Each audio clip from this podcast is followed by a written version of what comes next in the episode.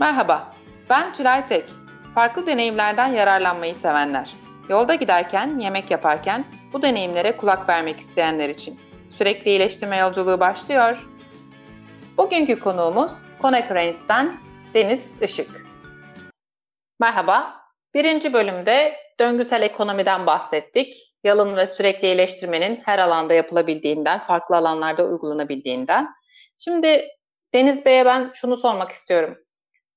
Üretim dışı yani satış, satın alma ya da mühendislik tarafları nasıl ele alınmalı? Nasıl bir yol izliyorsunuz siz orada sürekli iyileştirme ve yalın faaliyetleri üretmek için?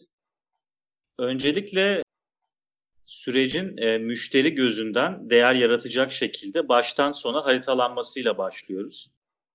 E, genellikle indirekt süreçlerde üretim ortamında olduğu gibi elle tutulur, gözle görülür bir ürün olmadığı için süreç genellikle bilgisayar ortamında devam ettiği için ya da informal bazı iletişim araçlarında devam ettiği için israf üretimde olduğu kadar insanların gözüne batmıyor. Ee, ölçülemediği için e, tabii ki farkında da olmayabiliyor insanlar. Eski yöneticim hep şöyle derdi. Yani üretimde 3 yıl yalın üretim yapalım, israfı azaltalım, karlılığı yükseltelim.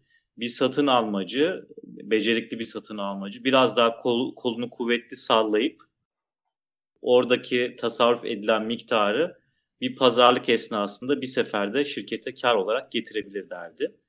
E, bu evet. hep benim kafamda iz bırakmıştır. Dolayısıyla hep meraklıydım zaten. İmalatta yalın üretim yaparken indirekt süreçlerde bu nasıl yapılabilir? Karlar ne kadar olabilir şeklinde. Eaton Hidrolik'te İMEA bölgesinin e, sürekli iyileştirme sorumluluğunu aldığım zaman ilk indirekt süreçlerde iyileştirme imkanım orada oldu. E, oradaki sorun şuydu.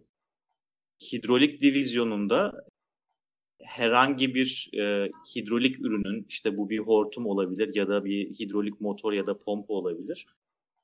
Müşterinin e, bununla ilgili ihtiyacını ilk şirkete bildirdiği andan e, bunun onaylanıp e, üretime geçme zamanına kadar geçen süre yaklaşık 27 gün gibi bir zamandı. Bu hani inanılmaz uzun bir süre. Hani ürün e, 1-2 günde üretilebildiğini düşünürseniz eğer hani ciddi anlamda hem tedarik süresini uzatan bir durum hem de o sürede sipariş tam bağlanamadığı için de satış yapamamış oluyorsunuz. Yani çok ciddi bir satış kaybı da olmuş oluyor bu yüzden. Benim ilk indirekt tecrübem orada oldu. Ee, önce bütün süreci haritaladık arkadaşlarla beraber. Sürece dahil olan kısımlar satış, satın alma ve mühendislik tasarım kısımları. E, ardından üretim ve sonrasında da tedarik zinciri üzerinden e, bu ürünün müşteriye gönderilmesi. Şuna şahit olduk. Takip edilebilirlik ve performans yönetimi bu süreçte yoktu. Müşteri e-mail yoluyla ya da telefon yoluyla satışı aradığı zaman işte o anda ikili olarak ne konuştularsa sadece o ikisinin arasında kalıyordu satış kafasında kalanı anladığı kadarını işte müsait olduğu zaman mühendislik bölümüne aktarıyordu. İşte mühendislik müsait olduğu zaman kendi aralarında bir toplantı yapılıp işte satışçının aktardığından ne anladıysa o bir şeyler yapıyordu. Sonrasında işte e, bu ihtiyaca yönelik mevcut bir ürünümüz var mı yoksa yeni bir tasarım mı yapmalı bunun kararı veriliyor. Ve müşteriye yeniden geri dönüş yapıldığında hani çoğu zaman müşteri şey diyebiliyordu yani e, ben bunu dememiştim ki size falan şey. Evet kulaktan kulağa bu şekilde iletildiğinde en son nihai beklentiyi karşılamayan bir ürün ya da işte bir sipariş oluyor. Ya da mesela onay verilmiş mühendislik tarafından satın almacının malzemeleri getirmesi gerekiyor. İç iletişim de kağıt yoluyla yapıldığı için işte imzalanmış satın alma siparişi satın almacının masasında haftalarca kalabilir. E, araya başka kağıtlar sıkıştığında kağıdın kaybolması olayı bile olabiliyordu. E, kağıt üzerinde olan bir süreci de takip etmek çok zor. Biz burada arkadaşlarla beraber oturduk. Süreci haritaladıktan sonra dedik ki ilk önce bu süreci bir takip edilebilirlik sağlayalım bu sürece. Basit bir şirketin intranet tabanında basit bir program oluşturduk. E, bu programda kağıt onaylarını tamamen ortadan kaldırdık ve tek tek onay noktaları oluşturduk. Yani işte e, müşterinin ilk satışçıyla temasa kurduğu temas kurduğu an işte bir onay veriliyor. Hangi satışçı görüşmüş, işte neler görüşmüşler, müşteri ne istemiş. Sonrasında sıradaki onay süreci işte mühendislik. Mühendislikte kim ele almış bunu? Ne karar vermiş? Hangi tarihte onaylamış? Satın almacının önüne ne zaman düşmüş? Satın almacı ne zaman siparişe geçmiş? Yani bütün süreci olduğu gibi şeffaf bir şekilde görsel hale getirip e, anlık ve dinamik olarak da bilgisayardan bunu takip edilebilir hale getirdiğimizde bu tabii ki insanların üstünde bir baskı da oluşturdu otomatik olarak. Yani çünkü kimse o baştan sona olan zincirde en zayıf halka olmak istemediği için kağıtta haftalarca süren onay süreci bilgisayar ortamında çok hızlı olmaya başladı. Ve şöyle söyleyeyim 2-3 ay gibi bir zaman içerisinde bu ortalama 27 gün süren onay süreci 3 güne düştü. Tabii ki bu e, muazzam bir iyileştirme ve bu süre içerisinde beklemekten sıkılıp siparişini iptal eden müşterilerde de tamamen buradaki kayıp müşteri sayısı sıfıra indirildi. Çok ciddi evet. bir e, satış artışı oldu. Aynı zamanda tabii ki şirketin nakit akışına da çok ciddi bir iyileştirmesi oldu bu sürecin ve bize maliyeti birkaç bin TL'lik basit bir bilgisayar yazılımıydı sadece. Diyeceğim o ki indirekt süreçlerde önemli olan performansın görünür hale getirilmesi ve bu performansında anlık olarak aynı bilgisayar oyunlarında olduğu gibi herhangi bir kişi girdiği anda scoreboard'a bakabilmesi gerekiyor. Bu yapıldığı takdirde ilk aşamada hani e, çok ciddi bir performans sıçraması gerçekleşiyor. Başka bir örneği de bir call center e, ortamından vereyim. E10'da çalışırken yaklaşık 350 kişinin çalıştığı, telefon üzerinden satışların yapıldığı, tele, tele satış yapıldığı ve aynı zamanda da işte müşteriler aradığı zaman onların standart isteklerine cevap veren bir call center ortamı. Burada e, call center'da çalışan operatörlerin iki tane görevi var. Bir tanesi en hızlı zamanda tek seferde müşterinin şikayetine doğru yanıtı verip müşteriyi memnun etmek. Ama aynı zamanda da aktif bir şekilde müşteriye elektrik sözleşmesi satması gerekiyor. Genellikle operatörler kendileri için kolay olan e, yolu hani standart ezbere bildikleri şeyi yapmayı tercih ettikleri için satış kısmını hep ikinci aşamaya bırakıyorlardı yüksek satış yapan e, operatörlerin yüksek bonusları vardı. Ama performans değerlendirmede sadece çok yüksek satış yapan kişilere bir ödül veriliyordu. İşte günde 11 satış yapamazsan sıfır bonus alıyordun. Bundan hmm. dolayı da çok yüksek satış yapan az sayıda %5'lik 6'lık dilimdeki kişiler çok satış yapmaya devam ediyordu. Ama popülasyonun %94'ü sıfır satışla günü kapatabiliyorlardı ve bundan da hiç rahatsız olmuyorlardı. Herhangi bir motivasyonları yoktu bu konuda. Dedik ki buradaki performans yönetim sürecini de biz şeffaf hale getirelim. Ve hedefimiz de şu olsun. Zaten çok satış yapanın üzerine durmaya gerek yok. O çok satış yapmaya devam ediyor. Ama hiç kimse günü sıfırla kapatmasın. Yani en kötü ihtimalle bir tane satış yapsın oradaki 300-350 kişilik grup ve sadece 11 satışın üzerine değil hani e, az da olsa motive etmek amaçlı işte 5, 6, 7 satış yapanlara da ufak miktarda bonus verelim ki hani her insanın bir kazanabileceği bir şey olsun. Evet kazanabileceği bir şey olsun, inancı olsun. Çünkü hı hı. Hani bir anda birinci basamaktan onuncu basamağa çıkamaz insanlar. Hani öyle bir yüksek bir sıçrama alanı gördüğü zaman korkarlar, hiç deneme yapmazlar. Ama 10 basamağa birer birer çıkma şansları olursa herkesin ilk adım yapacak cesareti olur. Böyle düşündük. Ve bu bonus sistemini komple değiştirdik. Çok yüksek yapan satışçılara da ekstra takım bonusu diye bir bonus ekledik. Bu takım bonusu eğer takımlarının ortalama satışı iyi ise e, ve onların koçluk ederek düşük performanslı bir kişiyi yukarı çektiklerinde eğit iç eğitmen olarak ekstra e, onlara kendi yaptıkları satışın üstüne de bonus verdik. Tüm bu performans değerlendirme sisteminin yeniden düzenlenmesi sayesinde 6 aylık bir zaman diliminde bu 350 kişilik call center yıllık yaptığı satış miktarını 3 katına çıkardı.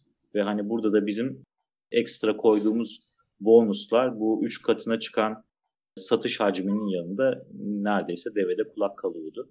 Çok yüksek bir karlılığa geçti oradaki call center. 7 call center'lık bir divizyon içerisinde burası hem en büyük hem de performansı en düşük call center'dı ve 6 ay içerisinde performansı en iyi call center haline geldi.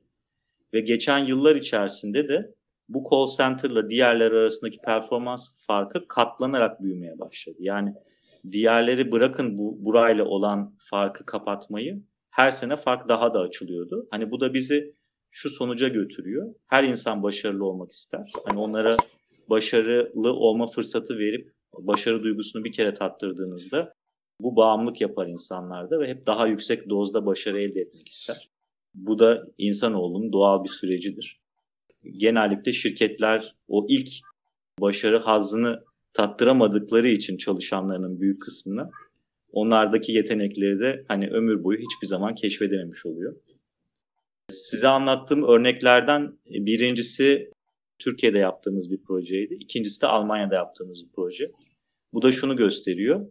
Hani kültürel olarak da yalın indirekt süreçlerde Türkiye'de daha iyi olur. İşte Türkler daha hırslıdır.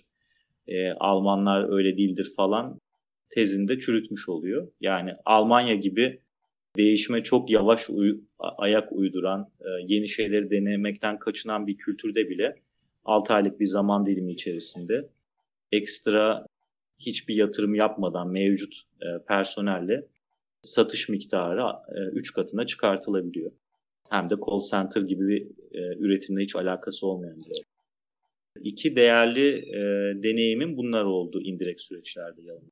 Evet aslında bahsettiğiniz şey bu ikincisinde hedeflerin hem ulaşılabilir olması yani gerçekten emek harcadığımda oraya ulaşabileceğimi bilmem. Aynı zamanda da biraz hani zorlayıcı bir hedef olması insanları biraz harekete geçiriyor. Yoksa ben zaten şu anda sıfır seviyesindeyken hedefim 10'sa zaten diyorum ne, ne yaparsam yapayım onu yakalayamayacağım. Ondan sonra en başında bırakıyor insanlar. Dediğinize katılıyorum. Kesinlikle az önce çok güzel bir şey söylediniz. İnancı olmalı insanların o hedefe ulaşabileceğine dair. İnanmıyorsa zaten yapabilmekle ilgili uğraş da vermiyor, çaba da sarf etmiyor. Kesinlikle. Şirketlerde ya performans düzgün bir şekilde ölçülmüyor, yanlış performans hedefleri veriliyor insanlara. Ya da insanların zaten kesinlikle ulaşamayacağı çok yüksek hedefler verildiği için çalışanlar daha ilk aşamada kaybedilmiş oluyor. İndirekt hı. süreçlerde müşteriye değer katacak e, şeylerin doğru tespit edilmesi ve bunların baştan sona tüm süreçlerde değer odaklı olarak ölçülüp performans durumunun da anlık olarak takip edilebilmesi e, çalışanların da ulaşabilecekleri seviyelerde ama zorlayıcı hedefler verilmesi hem satış ciromuzu hem karlılığımızı indirekt süreçlerde hatta birim zamanda üretimde elde ettiğimiz kardan çok daha fazla karlar elde etmek mümkün indirekt süreçlerde. İndirekt süreçlerde de aslında yapmaya çalıştığımız şey az önce söylediğiniz gibi bütün süreçlerin bir müşterisi var. Bu müşteriyi memnun etmek için o süreçten beklentiler var. Bu beklentileri ortaya koyup değeri tanımlayıp buna yönelik olarak nasıl akması gerekiyor ve bununla ilgili olarak nasıl iyileştirmeler yapılması gerekiyor aslında onu belirlemeye çalışıyoruz. Bir taraftan da söylediğiniz gibi aslında satış, satın alma ya da call center'daki gibi adım adım her noktanın çıktılarını ölçen bir mekanizma yoksa, bir sistem yoksa buradan performansa gitmek mümkün olmuyor. Ya da üretimde mesela malzemenin akıp akmadığını görmeniz çok daha kolay ve çok daha mümkün. Malzeme gelmedi mi? Evet diyorsunuz ki burada bir problem var. Ama bilgi akışında şey öyle olmuyor. Dediğiniz gibi birinin masasına gidiyor, masasında bekliyor. Oradan oraya bilginin belki başka türlü gidiyor ya da hiç gitmiyor ya da çok uzun zamanda gidiyor. Bu gibi problemler aslında söylediğiniz gibi haritalandırılırsa eğer süreç çok daha kolay herkesin gözü önüne serilmiş oluyor. Evet ve bu haritanın da statik olmaması lazım. Tamam bir kere Tabii. haritaladık, gördük de e, so what yani hani her evet. an için oradaki dinamik değerlerin güncel bir şekilde e, de, değişmesi ve bir düğmeye basarak bu değerlere herkesin ulaşabilmesi lazım. Bu çok önemli. Aynı bilgisayar evet. oyunu oynar gibi. Evet, evet kesinlikle. Peki bu satış mühendislik ya da satın alma indirekt süreçlerde de yapılabilecek kısmı özetledikten sonra tekrar bu döngüsel ekonomiye dönersek hem bizim süreçleri iyileştirmemiz açısından hem döngüsel ekonomiyi düşündüğümüzde hem de fabrikada nihai amaç aslında bir fabrikanın nihai amacı kar etmek, karlılığı sağlamak. Bütün bunları düşündüğümüzde şirket yöneticileri ya da şirket patronları ne tür bir yol seçmeliler, yol belirlemeliler? Hangi yönetim sistemiyle nasıl devam edecekler? Kendilerine nasıl bir yol haritası çizmesi gerekiyor? Biraz da bundan bahsedebilir misiniz? Geçenlerde izlediğim bir yalın programında e, bir şirket sahibi konuşuyordu. Yalını çok başarılı uygulayan bir şirket sahibi ve gerçekten kısa zamanda çok büyük paralar kazanmışlar. Ama onun bile söylediği şey şuydu. Hani yalını kar etmek amaçlı uygularsanız para kaybedersiniz. Ama yalın yönetimi müşteriye değer sağlamak, onun hayatını kolaylaştırmak, ona daha kaliteli hizmet ve ürünleri daha hızlı bir şekilde ulaştırmak amaçlı yaparsanız zaten kar otomatik olarak gelecektir hem de sizin beklediğinizden çok daha fazla bir şekilde diyordu. Yani buradaki odak çok önemli. Ş- şöyle düşünün. Şimdi A noktasından B noktasına gideceksiniz. Bir tane taksiye bindiniz. Taksi şoförü de nereden götüreyim abla dedi. Şimdi adamın oradaki niyeti eğer seni uzun yoldan götürüp işte senin daha, daha çok, çok para almak, daha çok paranı alıp kar etmekse zaten bu bu niyeti hemen hissedersiniz bindiğiniz zaman. Bir müşteri olarak huzursuz olursunuz değil mi? Ama evet. taksi şoförü öyle demek yerine hani şöyle demiş olsaydı işte iki farklı yol var. Bunlardan bir tanesinde belki 5-10 dakika önce gideriz. Ama bunun için e, yol iki kat uzar. Ben otoban kullanmam gerekiyor. Yaklaşık 150 lira para ödersin. Öbüründe de 100 TL para ödersin. Hangisini seçersiniz? Yani bu şekilde konuştuğu zaman siz e, bir kere güven duyarsınız karşı tarafa, huzur duyarsınız, kandırılmıyorsunuz hissini elde edersiniz. Ve hatta daha ucuz yolu seçmiş ol, olsanız bile belki gittiğinizde o mutluluktan dolayı taksi şoförüne hani şey bile verebilirsiniz yani bonus bile verebilirsiniz. Şirketler de aynen bu şekilde. Yani müşterileriniz de kandırılmak istemiyor. Yani ihtiyaçları olmayan bir şeye yüksek paralar ödemek istemiyor o müşterinin derdini daha fazla kendinize dert edindiğinizi eğer karşı taraf hissederse zaten karlı olmama ihtimaliniz yok. Bence dünya üzerinde başarılı işte Toyota gibi ya da Amazon gibi bu büyük şirketlerin hepsinin uyguladığı strateji bu şekilde. Ben Amazon'la ilgili yaşadığım bir e, anıyı anlatayım size. 2000'lerin başında e, bir kitap siparişi vermiştim Amerika'dan. Kendim Türkiye'deydim o zaman daha ucuz kargo parası tutsun diye daha uzun bir normal bir teslimatı seçmiştim. Sonrasında aradan zaman geçmesine rağmen kitap elime ulaşmadı. Ben Amazon'la temasa geçtim. E, dedim kitap elime ulaşmadı. Sizin taahhüt ettiğiniz süreyi de geçti. Birkaç teyitte bulundular. Dediler işte adresiniz doğru mu? Adresi teyitleştirdik. Evet adres doğru. Sonrasında e, yolu kontrol ettiler. Dediler ki işte biz siparişi Türkiye'ye girişe kadar takip edebiliyoruz. Ama Türkiye'ye girişten sonra PTT kanalıyla sizin elinize ulaştığı için PTT de ona bir takip numarası vermiyordu o yıllarda. Dediler ki isterseniz PTT ile görüşün. PTT'yi aradım. PTT'deki kişiler de gayet ukala bir şekilde o dönemde şey demişlerdi. Zaten siparişiniz çok ucuz bir sipariş. Bir de buna sipariş numarasını vereceğiz. Bekleyin gelirse gelir gelmezse de gelmez yapacak bir şey yok dediler. Sonrasında Amazon'a ben e, PTT'nin böyle söylediğini söyledim. Hani Amazon orada şey diyebilirdi. Ya ne yapayım kardeşim o PTT'nin e, şey hatası ben Türkiye'ye kadar ulaştırmışım takip edebiliyorum. Amazon böyle demedi. E, yaşadığınız rahatsızlık için e, son derece üzgünüz. Size en hızlı kargoyla aynı ürünü ücretsiz bir şekilde yeniden gönderiyoruz. 3 gün içerisinde bu ürün elinizde olacak dedi. Ve kendileri üzerine para ödeyerek bu ürünü benim elime ulaştırdılar ki kendi kabahatleri olmamasına rağmen. O zamandan beri sürekli Amazon'dan sipariş veriyorum. Yani bu bence iş yapış felsefesi olarak döngüsel ekonomide de şirket patronlarının düşünmesi gereken bir şey. Gerçekten müşterinin güvenini kaybetmektense kısa vadeli para kaybetmeyi göz önüne aldıklarında orta ve uzun vadede zaten kazanlar yani hiç hesaplamasalar bile e, bol bol gelecektir. İşte Amazon örneği önümüzde her yıl %50, %100 büyüyor son 20 yıldır. Kaç milyar dolarlık şirket. Hani ben Amazon'u övmek için bunu söylemiyorum. Sadece kendim böyle bir deneyim yaşadığım için sizinle paylaşıyorum. Evet, iyi bir örnek olması açısından dediğiniz gibi aslında sizin beklentinizin de ötesinde bir şeyi karşılamışlar. Evet. Dolayısıyla bazen müşterinin ne istediğini bilmek artı onun beklediğinin üstünde performans gösterilebiliyor mu? Ya da üstünde performans gösterilirse gerçekten bunu müşteri hissedecek mi? Bazen bu noktalarda onlara da düşünmek gerekebiliyor. Ve döngüsel ekonomide bunu daha da düşünmek lazım. Neden derseniz artık dünya bir köye dönüştü.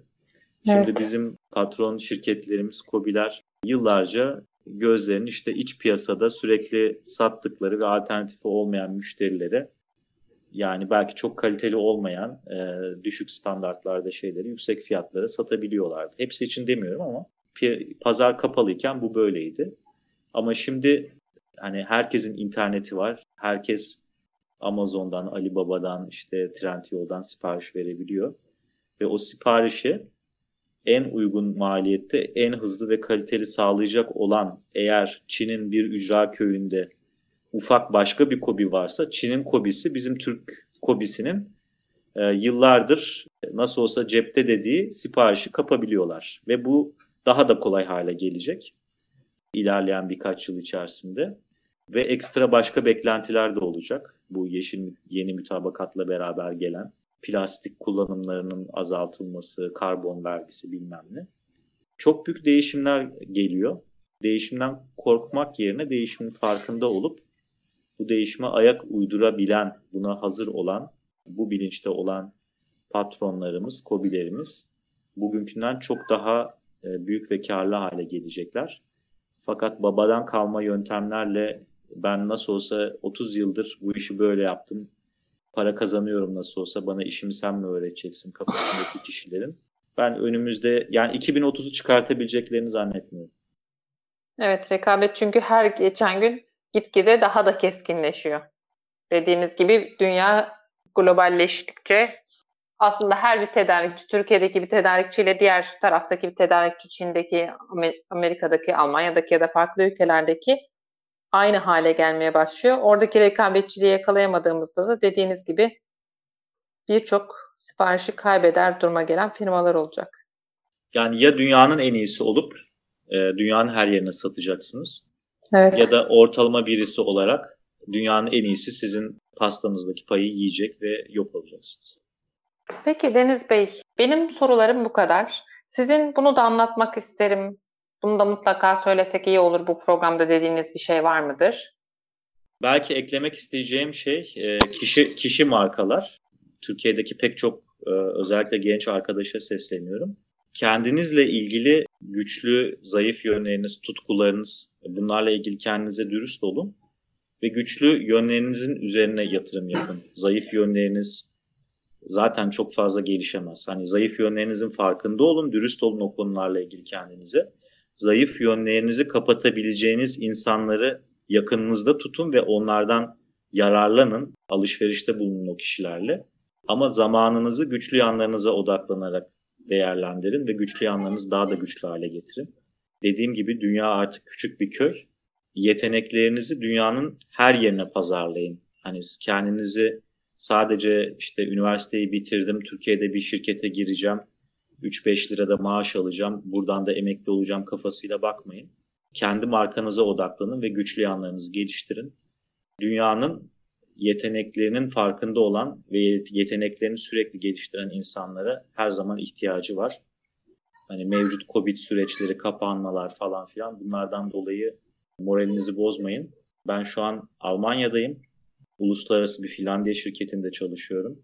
Ve buradan dünyaya baktığım zaman e, bütün büyük global şirketlerin iyi adamlara ihtiyacı var.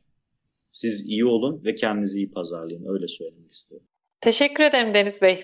Benim için çok keyifli bir sohbet oldu. Zaman ayırdığınız için, bilgi ve deneyimlerinizi bizimle paylaştığınız için çok teşekkür ediyorum. Teşekkürler Tülay Hanım. Benim için de çok keyifli bir sohbet oldu. Sorduğunuz sorular da zihin olarak benim kendimi zorlamamı ve yansıtmamı sağladı. Ondan dolayı da ekstradan teşekkür ederim sizlere.